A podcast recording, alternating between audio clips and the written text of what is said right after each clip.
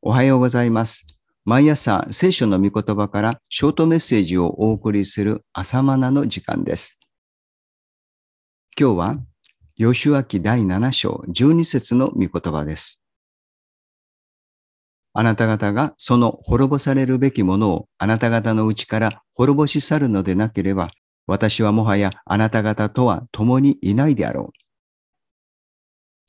勝って兜の尾を締めよということわざがありますが、勝利の後に落とし穴があります。勝利の後の油断は思わぬ結果を招きます。エリコ攻略は大勝利に終わりました。勝因は神の御言葉への従順でした。しかし神はエリコ攻略に際して一つの警告を与えておられました。それはエリコの町の奉納物に手をつけてはならないということでした。6章18節です。この奉納物とは新海訳では聖絶のものと訳しています。エリコの町をはじめカナンの地は偶像礼拝に満ちていました。そこでは偶像への奉納物が捧げられていました。そんな偽りの神々への捧げ物を手にすることを神は禁じておられたのです。神は聖なるお方であり、神に仕える民も聖なるものであるべきことを、このことを通して教えられたわけです。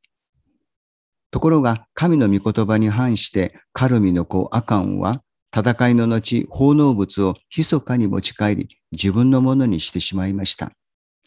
こうしてイスラエルの民の中に密かに罪が持ち込まれました。大勝利の後ほど祈りが必要です。心を鎮める時間が必要です。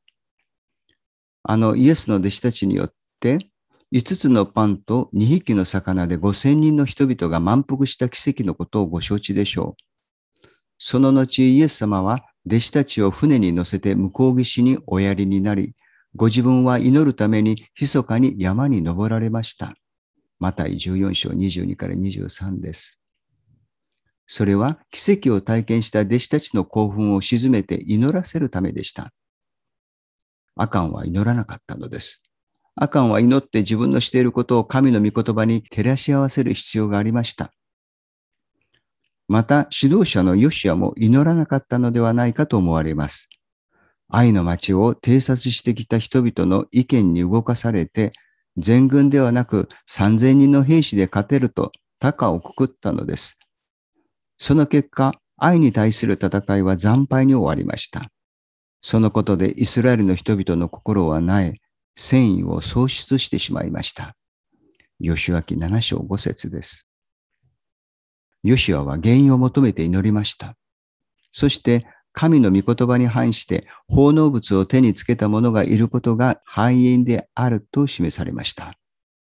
そのものをイスラエルの中から取り除かなければ、神は民と共に歩まないと言われたのです。7章12節今日の冒頭の御言葉のことです。これは罪があるところに神は共におられないことを示しています。神が共におられないとは言い換えれば神が祝福を流すことができないという意味です。血管に血栓ができると血が流れないように、罪があると神からの命の流れがせき止められてしまいます。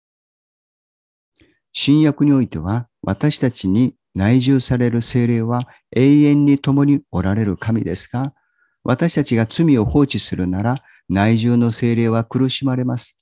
精霊は私たちのうちにあって祝福の泉を溢れさせることができないのです。さて、イスラエルの民はくじを引くことによって奉納物、すなわち聖絶のものを盗んだのがアカンであることを突き止めます。人には隠せても神の見前には明らかだという意味です。隠れていることで明るみに出されないものはないのです。また10章26節です。あまりにも厳しいことですが、アカンとその家族は処罰を受けなければなりませんでした。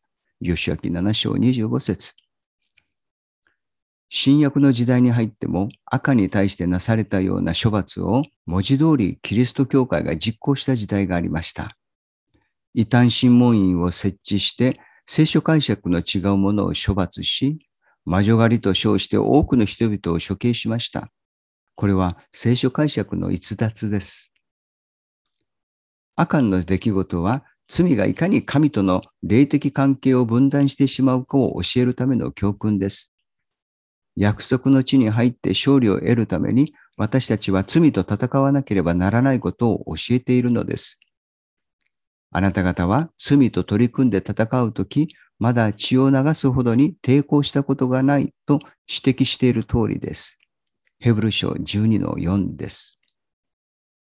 私たちは主イエスによって罪を許されましたが、罪との戦いが止んだわけではありません。イエスの血は私たちの数々の罪を許してあまりあるほどの恵みをもたらしますが、だからといって罪を犯し続けることは敗北です。イスラエルが戦いに敗北して意気消沈したように信仰生活に勝利がありません。陰鬱な信仰生活です。しかし大丈夫です。イエスはすでに勝利なさっています。そして私たちも勝利できるように約束なさっています。そのためには祈りを忘れないことです。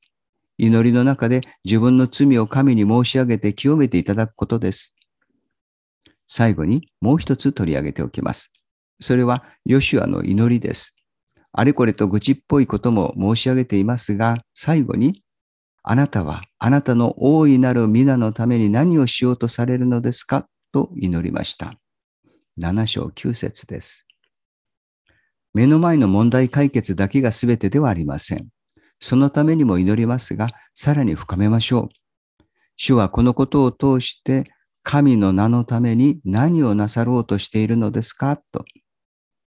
そのような視点と問いかけを忘れてはなりません。